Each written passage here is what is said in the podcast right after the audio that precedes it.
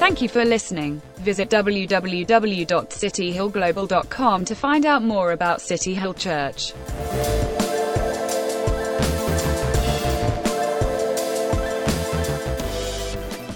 But if you got your Bible this morning, please turn to uh, Nehemiah 7. That's where we're going this morning, Nehemiah 7. The title of my message is Gifts in the City, and uh, I'll be touching on that, especially right towards the end, where I'll be looking at the gifts that um, God has put in the city. Nehemiah 7. And can I ask Joe Asiba to read it out for us? And what's going to happen? Let me just tell you, we're going to read from verse 1 till verse 7, and then we're going to go from there and we're going to skip and read from verse 66 till verse 73. You got it? 1 till 7, 66 till 73. Amritha is looking at me laughing, thinking, Are you going to remember that, Joe? But uh, go for it. Where is Joe? Now, when the wall had been built and had set up the doors, and the gatekeepers, the singers, and the Levites had been appointed, I gave my brother Hanani and Hananiah, the governor of the castle, charge over Jerusalem. For he was more faithful and God fearing man than many. And I said to them, Let not the gates of Jerusalem be opened until the sun is hot. And while they're still standing guard, let them shut and bar the doors. Appoint guards from among the inhabitants of Jerusalem, some at the guard posts, and some in front of their own homes. The city was wide and large, but the people within were few, and houses had been rebuilt. Then my God put into my heart to assemble the nobles and the officials and the people to be enrolled by genealogy. And I found the book of the genealogy of those who had come up at the first, and I found written in it These are the people of the province who came out from the captivity of whose exiles, whom Nebuchadnezzar, the king of Babylon, had carried into exile. They returned to Jerusalem and Judah, each to his own town. They came with Zerubbabel, Yeshua, Nehemiah, Azariah, Raamiah, Nahamani, Mordecai, Bilshan, Mizrepeth, Bizvai, Nahum, and Bania. Verse 66. The whole assembly together was 42,360, besides their male and female servants, of whom were 7,337. And they had 245 singers, male and female. Their horses were 736, their mules 245, their camels 435, and their donkeys 6,720. Now, some of the elders of the fathers' houses gave to the work. The governor gave to the treasury 1,000 darics of gold, 50 basins, 30 priest garments, and 500 minas of silver. And some of the heads of the fathers' houses gave into the treasury of the house 20,000 darics of gold and 2,200 minas of silver. And what the rest of the people gave was 20,000 darics of gold, 2,000 minas of silver, and 67 priests' garments. So the priests, the Levites, the gatekeepers, the singers, some of the people, the temple servants, and all Jerusalem lived in their towns. And when the seventh month had come, the people of Israel were in their towns. Let's pray. Father, we thank you that even as we heard from Santosh, this is a special moment. This is a holy moment when we come before you. We do not just come to a stone that does not speak, that does not move.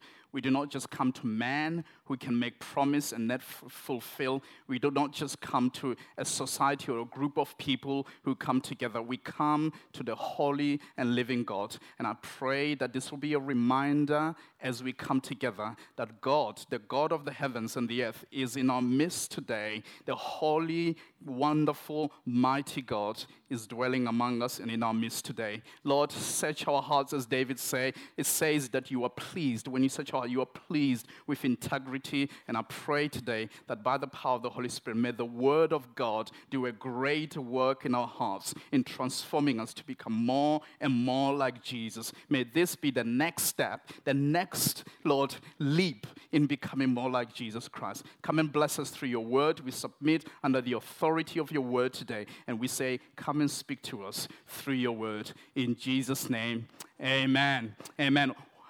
Just a couple of observations as we've just read this passage of scripture, two observations that I want to bring to you before we delve into the word, just as a, almost an overview. From verse 1 all the way till verse 7 now, which is about to be a transition into something different, there has been a practical aspect on how to build a wall the whole way has been about how do, does this town or this city, these people come together and are able to establish or build a great city of God.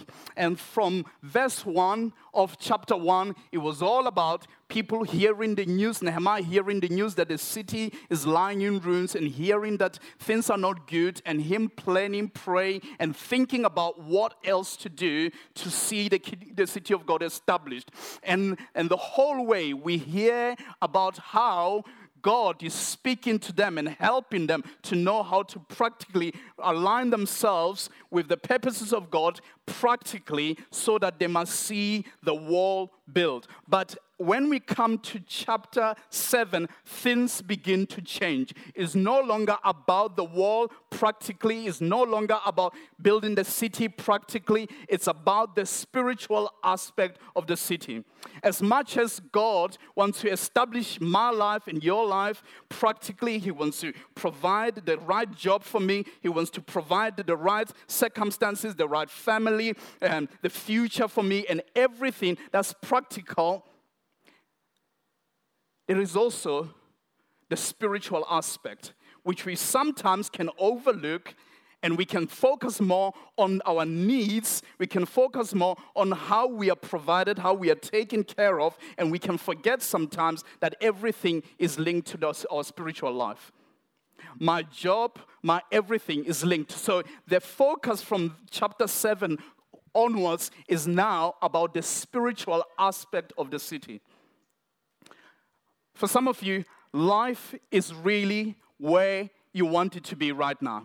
You have the right job, you have the right family, you are happy, things are going well. And it looks as though everything is in order, everything is put together. For some, it only takes a moment where things begin to fall apart that you realize that everything was about the physical. The physical aspect of your life, everything that you see is all in order, but then your relationship with God might not be in order. And sometimes we can take that for granted, especially when challenges do not come our way. You think you are sorted, you think you are right, you think everything is in order until you get a big surprise. And then you realize my relationship with God has not been right all this time. My foundation is shaking. And I just want to encourage you today that let your life not just be about what you can see. That, let it not be just about getting your life in order physically and getting the right principles in place, living according to the values of your life, living according to the principles of God, while your spiritual connection with God is not intact because it is from here now that God is beginning to build the city in a slightly different way. The walls are up, everything is in place, but God is continuing to build his city. And he's building in a different way now. He's focusing on building a man's heart. And I want to say this today that God is not just building around you and building you up, bringing to you to Dubai and helping you, providing for you, and making sure your family is provided for, making sure everything is in place. God wants to build you spiritually in this place. He wants to establish you spiritually where there is a connection between you and God that is in place. That's the first observation here because the people of God, although they've been able to do everything that they needed to do, their hearts had to be challenged before God. And you, you just fast forward that into Nehemiah 8 and you realize that there is so much that still needs to be done.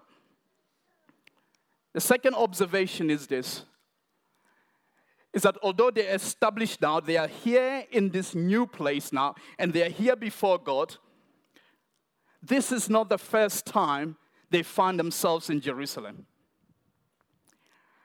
During Moses' days, there were two million people. They were thriving and they were looking forward to the promises of God, to a city set on a hill to the land flowing with milk and honey. They were pumped even around Joshua's time. They were waiting and longing to see God do amazing things. They found themselves established in the city of God, and God gives them this great place, Canaan, and they find themselves in this place, and now they're working out what to do. And God cleanses everything, He clears the land, He helps them. They build a city, they build a temple, they build this incredible, mighty city. Everyone speaks about this city, and He says it's the best thing in the world. You just have to fast forward it a few hundred years later. They found themselves in exile.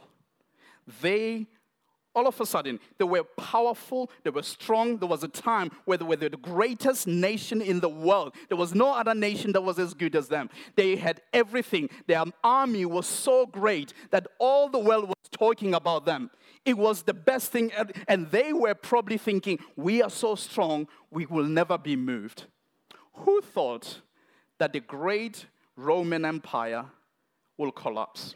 Who ever thought that? Who thought that one day the great British Empire will collapse? Where the Brits here? Who ever thought that? Seasons come, seasons go. We are, in, we are having a great time. Things are working out for us, and we shall not be moved.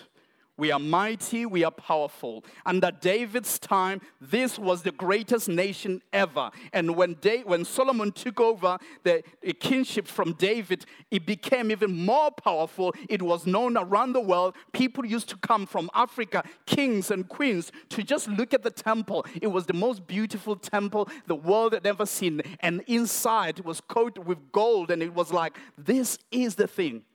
And we find now it was just ruins, it was just broken walls, and nothing had happened for 70 years. They were in exile, there was nothing left of them. Two million, now, as we read, 42,360. What happened? The best way I can tell you what happened is this way. When I first became a believer, through my, my mother, she was a strong believer in God. And uh, I was a skeptic, I was rebellious, I hated God, I didn't want to hear anything about God. That's where I was. I, in my life, thought I cannot be moved. I have the best brain right now. I understand what's going on with the universe. I know everything. And I'm, I, I know that this is not true. And God came into my life in the most amazing way. Do you know what happened? My faith didn't just, I didn't just kind of tickle, my faith skyrocketed. I found myself everywhere. I was convinced, you'll be surprised to know this. I was convinced I was an evangelist. I thought I was the greatest evangelist you've ever seen. You see all these televangelists, they go around, they tell you uh, people get saved, and, and all people around who gather thousands. I was convinced. You know why I was convinced? Because I had just had an encounter with God. And I was so surprised to a point that I was so surprised why so many people, millions and billions around the world, could not see what I'm seeing because I was so in, so deeply rooted in God and I was seeing the power of God in my life. I was believing God. My faith was like Santosh was referring to, like a, a mustard seed that I believe God. I say, although my faith is small, I believe you, I believe you, I believe you. That's where I was. And you probably were there at one point. You probably became a Christian. You felt like you were like a babe and you, you just stepped out. You just did the impossible. I will come to church and then I would wait and then, and then I would say, I just want to continue to worship God. I just enjoy where I am right now. I just enjoy the presence of God. Do you know what had happened? I had encountered the living God in my life. He had come into my life and I'd seen him. He had changed me from the inside. The proud young man had just been transformed from the inside out. And I saw people differently. I saw life differently. I saw everything differently from then on. I'm sure you can identify, some of you. And then you fast forward your life, five years, 10 years later, and you somehow wonder. You come to a meeting and you feel, even in the morning, not motivated to even come to a morning like this. You find when you walk in and you're thinking, why am I here? And immediately Immediately, your phone, a message comes on your phone. All of a sudden, this is it. I'm just, I just need to respond to this message right now. It's so urgent. Everyone is worshiping. You, your mind is in a different place altogether. And there's a, a business deal. I need to close this one now. If I don't close it, my life is falling apart. And then people are singing, and you're wondering why they're excited about God in the first place. Because now what was once up there is just now gone completely rock bottom. People are singing about the wonders of God, and you're wondering, I don't see it. I just see words after words after words after words. And deep in my heart, as I was growing in my spiritual life, weeds were growing as well at the same time in my heart. And they're choking and they're choking and they choke and they choke and they choke. And all of a sudden, if I was to pray and if I was to choose, there's a box set here, or something on Netflix, and there's Jesus here. Come on. There's the new program on Netflix. I'm going to give myself to that. Suddenly, your worship changes. You are diverting everything. And now, the one who was your primary focus has just become the one that you sometimes visit can you identify with that? I can identify with that. I don't know if you can, but you are no longer in tune with God. Something has happened. And you know what? And then the people around you, they start annoying you. You start having fallouts with people. And they are the reason why I've hit rock bottom. My, my life is so bad at the moment. They are the reason. If Reynard hadn't said that to me, I would have a great relationship with God. If Billy hadn't sung that song like he did, and I would be in tune with God, and it becomes excuse after excuse after excuse after excuse. As that happens, I'm drifting apart from God more and more and more on my day, on a daily basis. Even the fear of God leaves me. I can do something that is, I know is morally wrong, and I think of I am saved by grace, which means um, God loves me regardless of what I'm doing right now. and I found myself moving away from God more and more and more. What has just happened? Let me tell you, Jesus speaks in Revelations, Revelations 2 4. I want to read that so you know. He speaks to a church that was once thriving, and he now talks to the church in Ephesus. Remember, the church in Ephesus was the most multicultural church that was ever found. It was people like this, it was like Dubai, people from different backgrounds, different cultures like we are right now. They were thriving, they were an example, they were doing really well. And Jesus, he talks to them. This is what he says I know your works. You guys are great. And I know you guys, you come here every morning. You set up in the morning. You are doing really well. I know your toil and your patient endurance. You have been great. I know how you cannot bear with those who are evil, but have tested those who will call themselves apostles and are not, and found them to be false. I know you are enduring patiently and bear up for, the, for, the, for my name's sake. And you have not grown weary. I know that. But I have this against you that you have abandoned the love you once had. The New Living Translation says, You don't love me or each other as you did. Believe this morning God wants to drive us all to our first love.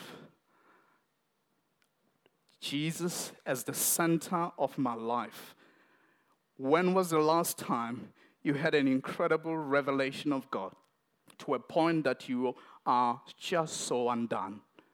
Or was it just when you became a believer?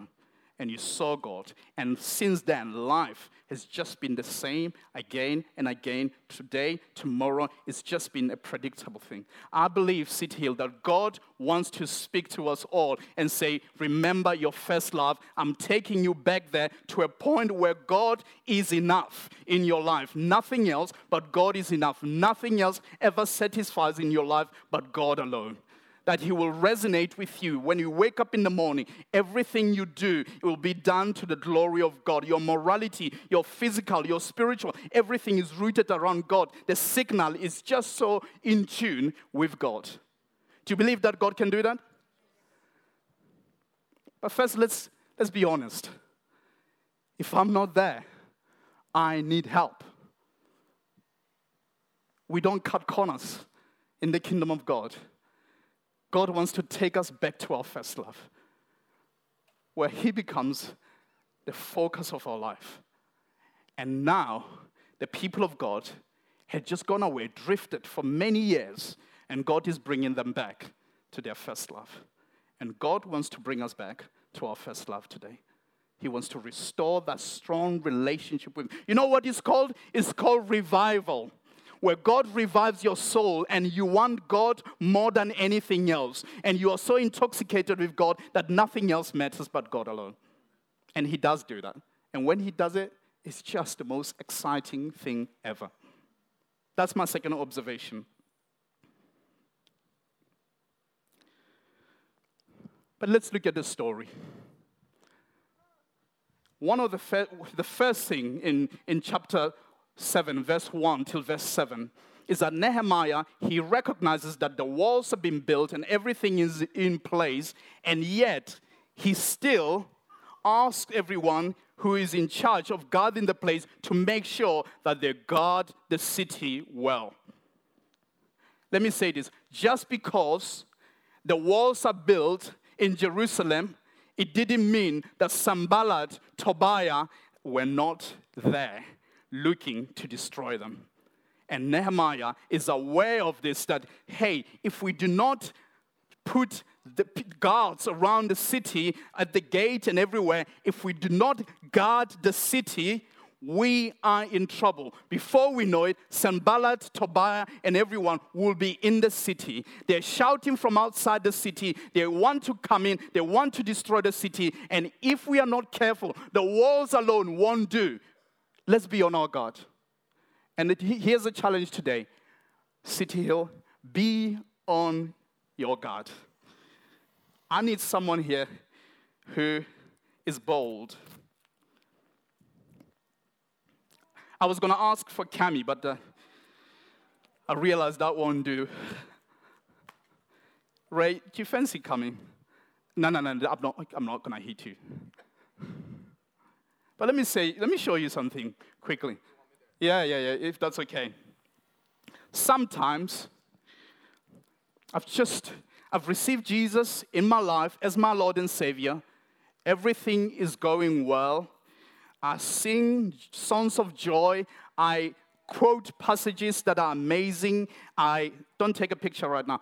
Um, I quote passages that are amazing. I cannot be moved. I'm more than a conqueror. My life is established. God loves me and He's always here for me. And sometimes I feel I've built my walls and nothing can ever move me.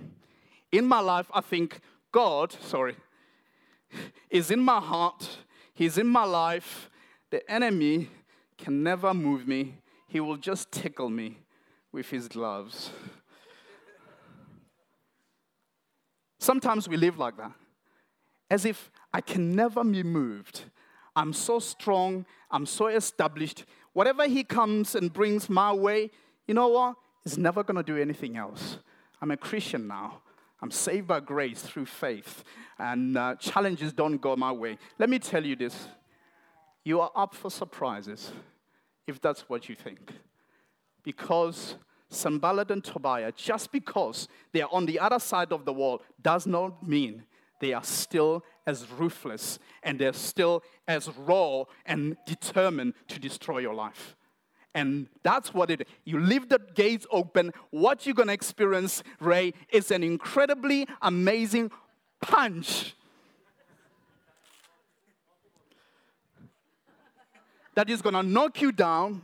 Now, this is serious, that is going to knock you down. Before you know it, you are wondering what happened to your life. Because for him, he always has his gloves on. He's always up for a fight, and he always is going for you to destroy you.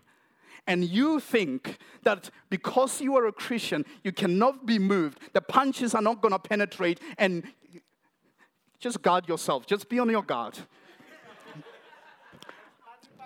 That's money. Yeah, yeah, especially because he won, he won this week. This is it. A Christian life is not like Ray was standing. A Christian life is like this. This is the attitude always, whenever you are gathered, you are saved, and you are in Christ, and you are a new creation. The old has gone, the new has come. Always be on your guard.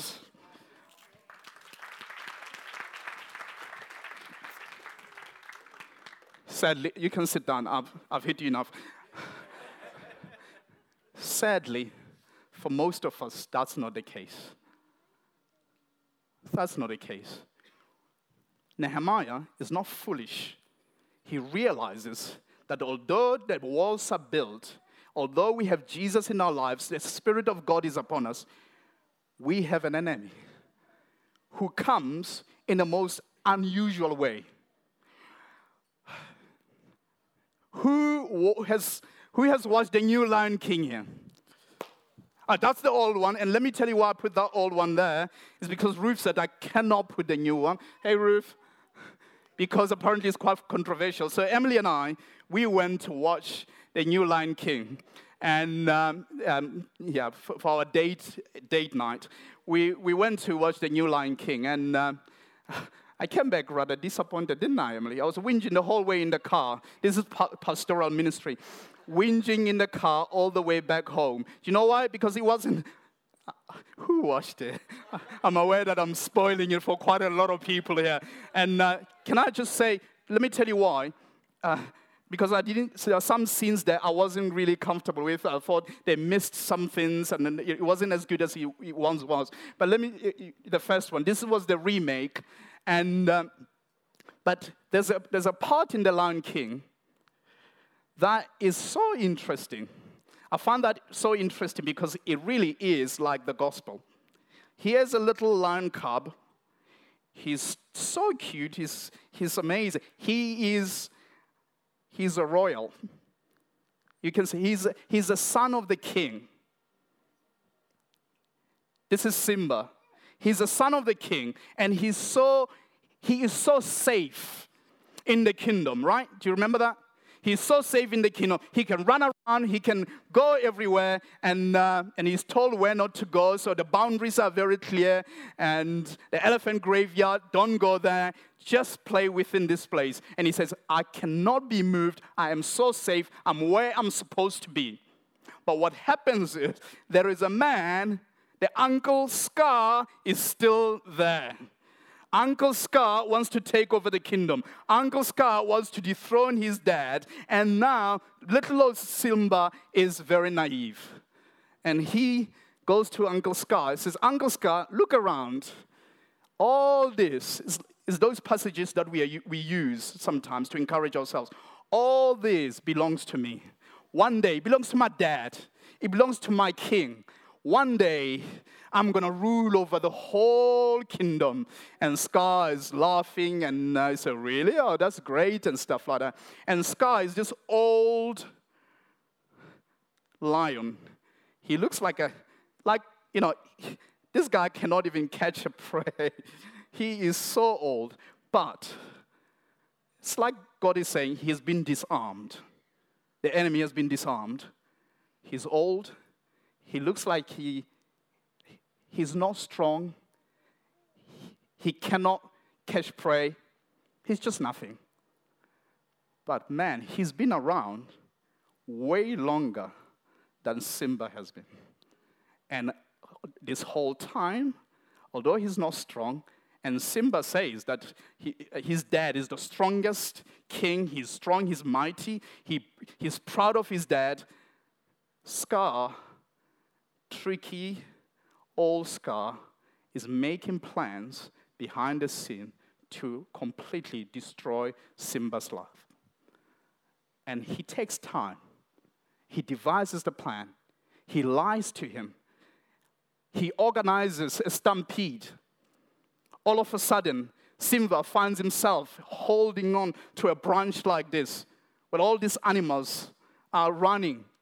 And he calls Mufasa, come, go and rescue your, your son. And all he goes, Mufasa, to rescue, to try and rescue his son, there's a trap. And then he, Mufasa dies because of the stampede. And after he dies, Scar comes to Simba and said, Look what you've done. You've killed your father. What is he doing? He's putting guilt in him. So be guilty. You've done it. And he says, What should I do now? Now he's receiving instructions from Scar. And Scar says, Run, run, and never come back.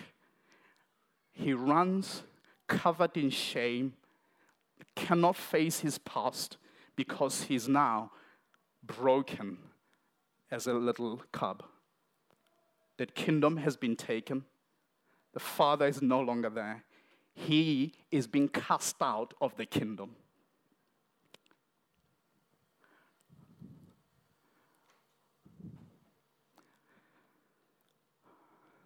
Some of you,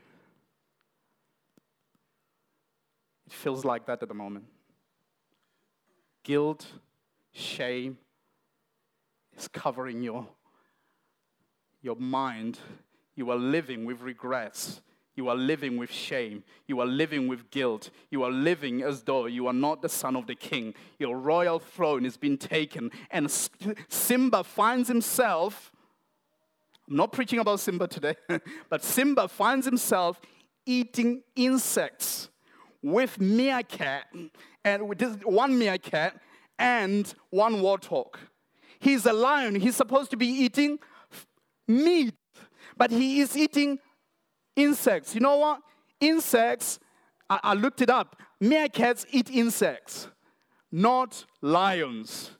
So this meerkat, this crafty little old meerkat, has been able to trick everyone to eat insects with him, even the great lion. Why? Because he's been completely thrown out. And he finds himself living not as the son of the king, living not as a strong, mighty lion anymore, but living like a little meerkat. And sometimes in our lives, we find ourselves thriving in God and going and doing great exploits, but not guarding ourselves spiritually well enough to a point that we find ourselves, we wake up in the morning and we are living like we are not sons of the living God. And nothing ever satisfies us. God is no longer enough for us because we have other things that will please us. All of a sudden, we even find little insects more pleasing to us than the purposes of God. Never settle for little insects. You are a lion. And later, his girlfriend speaks to him and say, Simba, I came here to look for you. You're supposed to go back to be king. Remember who you are. Can I just speak to you, City Hill? My second point remember who you are. Remember your identity. The enemy comes so subtly, he whispers, he tricks you, he speaks into your life, he speaks certain words in your life. he allows you, he, he gets you to believe the lie about who you are. And before you know it, you are nothing. Before you know it, church is not a place. The people of God are, I cannot stand them. Why? We've believed the lie. We live in guilt. We live in shame. We cannot face our past. I feel like God wants to speak to someone here and say, I am doing away with the past. I am making you into a great lion I am restoring your identity. I am bringing you to the fullness of who you are. And I want to install you on the throne where you're supposed to be to rule and reign in this life by the grace of God. Remember who you are. Do remember who you are.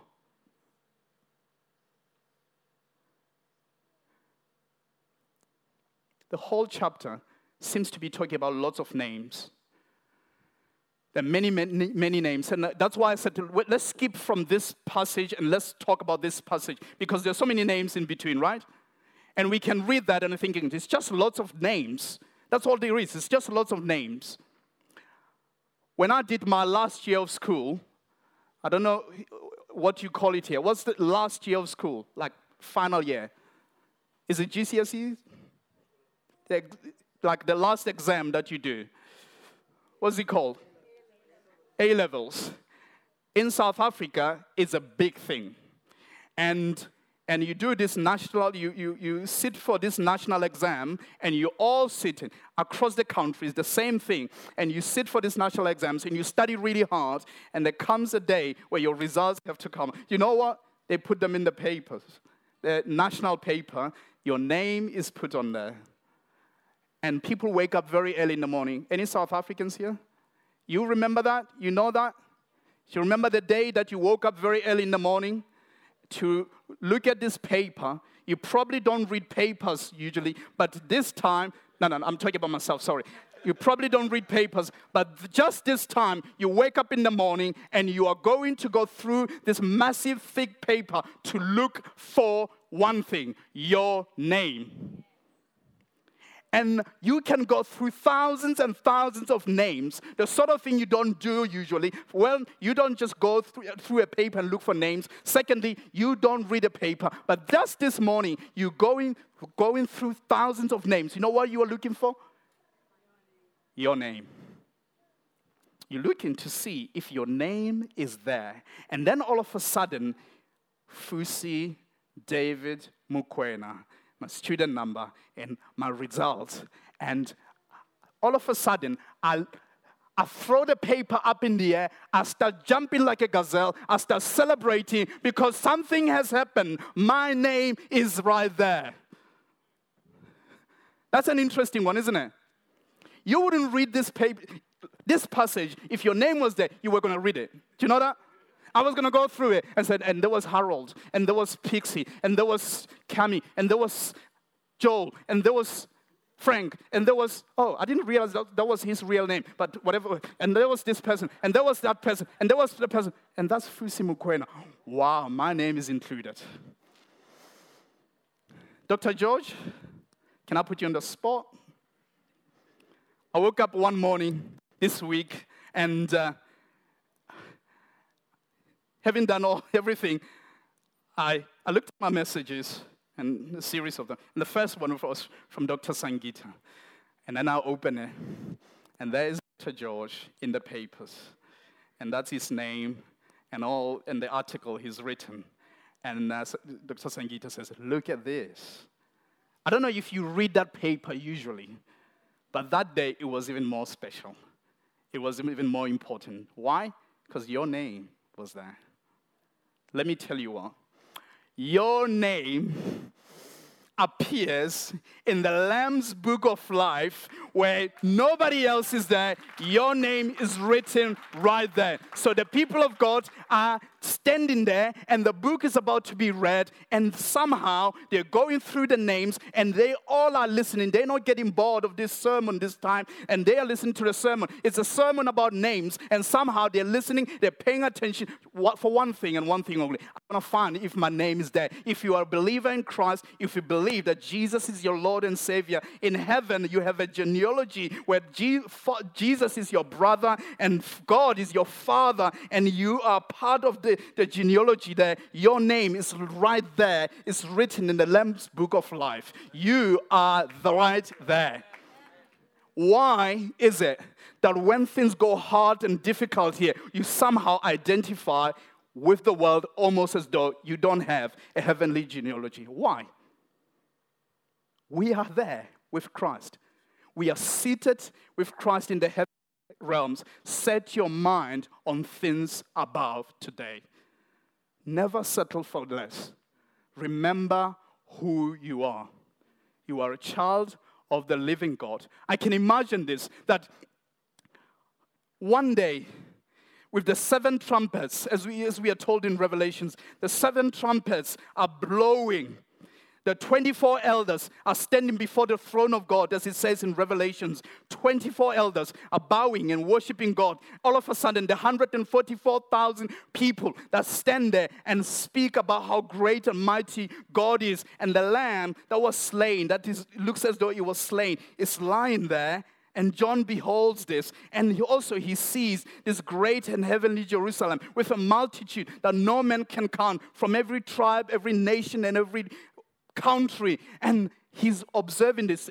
And the city of God comes and is being restored, the new and heavenly Jerusalem. And all of a sudden, you find yourself, you wake up and find yourself right at the center of the future. Let me tell you what, you are at the center of the future because your name is somewhere in the book that is great, and your name is sealed in Christ. You are saved by grace through faith in Christ Jesus. And it is a gift of God, not what you've done, but God has loved you so much through Christ that he has been able to write your name in the Lamb's book of life. The priest, the high priest, used to wear what used to be called an ephod. And on that ephod, there was a breastplate. And the breastplate, this breastplate had 12 stones on it and every stone represented the tribes, each and every tribe of Israel. Let me tell you what, you have a high priest, Jesus Christ, who's not wearing 12 stones on his chest and on his breastplate, but he's wearing millions and billions of stones on his chest that carry your name, that carry City Hill, that carry you as an individual, because you are knitted with him and you are caught up right with him. Why do we settle for the world? Settle for God. And lastly, there are gifts in the city. It says the elders, the Levites, the priests, they brought gifts to the city. And I just, what I would love to do is I don't want to, I don't want to preach this this time. I just want to bring words of knowledge to people here, because I believe God wants to say you are a gift to the city. It wasn't just what they were bringing, it was them. Because without them, there wasn't this gift that they could contribute to establish the, the, the, the new Jerusalem, to establish the new city of God. It was them as a gift and what they're bringing. And I believe God spoke to me about a few people this morning, but I believe He can speak to us about more. Patrick Gambin. Can you stand? I don't want to embarrass you, but I am. I feel God wants to speak to you. I had a lovely evening with Patrick, challenging and talking and very exciting. I enjoyed it. Emily and I enjoyed having you at our home the, um, this week. But I just want to say this you are a gift to us. You are a gift to the body of Christ. I just want to encourage you. What I picked up from our conversation was the gift of discernment that you had. It was incredible how God has given you the gift of discernment. And I want to say this use it to the glory of God. You, your part, your role here, whether sometimes you find yourself frustrated with things and just, or you find things really frustrating. God wants to say to you right now, you have been placed, handpicked, and placed here because you are a gift. And I believe God wants you to use your gift of discernment to build his church to the glory of God. I want to pray for you. Just stay standing. Marcus. Where's Marcus? Marcus, can you stand? I believe God wants to say to you, you're not just talented, you are also gifted. God wants to raise you up, Marcus. And I, I believe God wants to say, forget the former things. I'm about to do something new in your life. I believe that. I believe God says, when I was praying for you, you are a gift here. And God is going to show you and reveal the kind of gift you are, and you have a massive role to play among us. Juliana and Audrey. Is Audrey here? Juliana, can you stand? I believe God wants to say, I'm going to raise you up, you and Audrey, as intercessors among us. You are great prayer warriors. Rise up and raise many as prayer warriors in the church. I believe that. Every time I want something, uh, look, I'm looking for someone to pray, I know I can call on you. I can call on Audrey. But I ju- just believe today that God wants you to raise many, many prayer warriors in the church as intercessors. You are a gift to the body of Christ. And God wants to honor you and re- uh, today.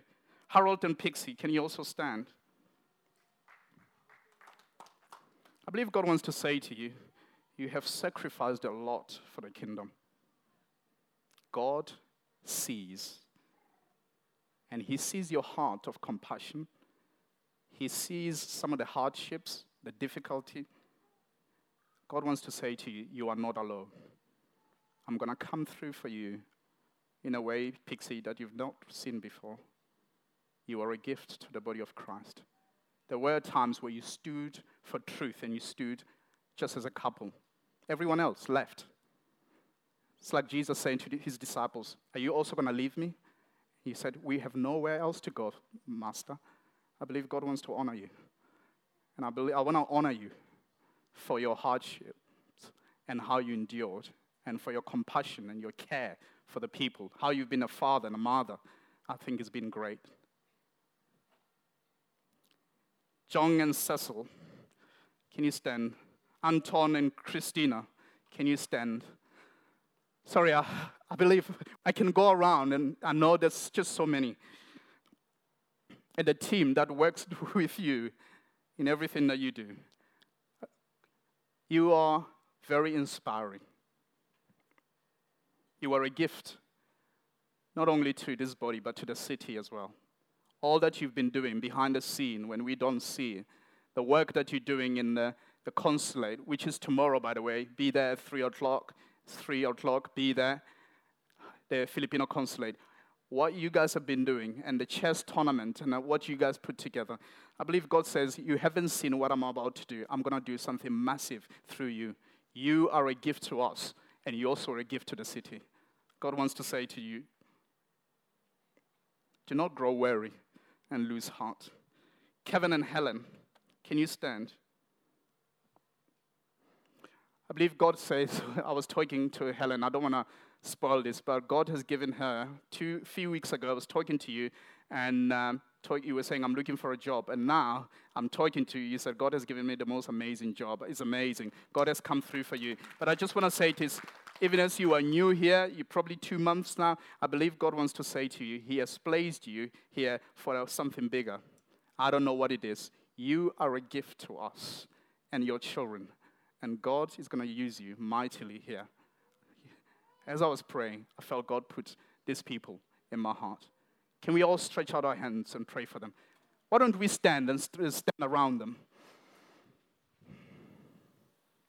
I believe you should ask God, Lord, making myself available for you. What would you like me to do? What would you like me to do? Father, Lord, it's not just these guys. Everyone here who's standing here is a gift. Every single person here is a gift to the body of Christ. Lord, I pray today, particularly for those who I've called out, I pray today that, Lord, they will go from strength to strength. That, Lord, they will surprise themselves. And, Lord, that they will rise above the challenges and they will be mighty in you. Raise them up, I pray. Raise every single one of them up. Let your spirit come upon them. Let the Bible, Lord, be so real to them.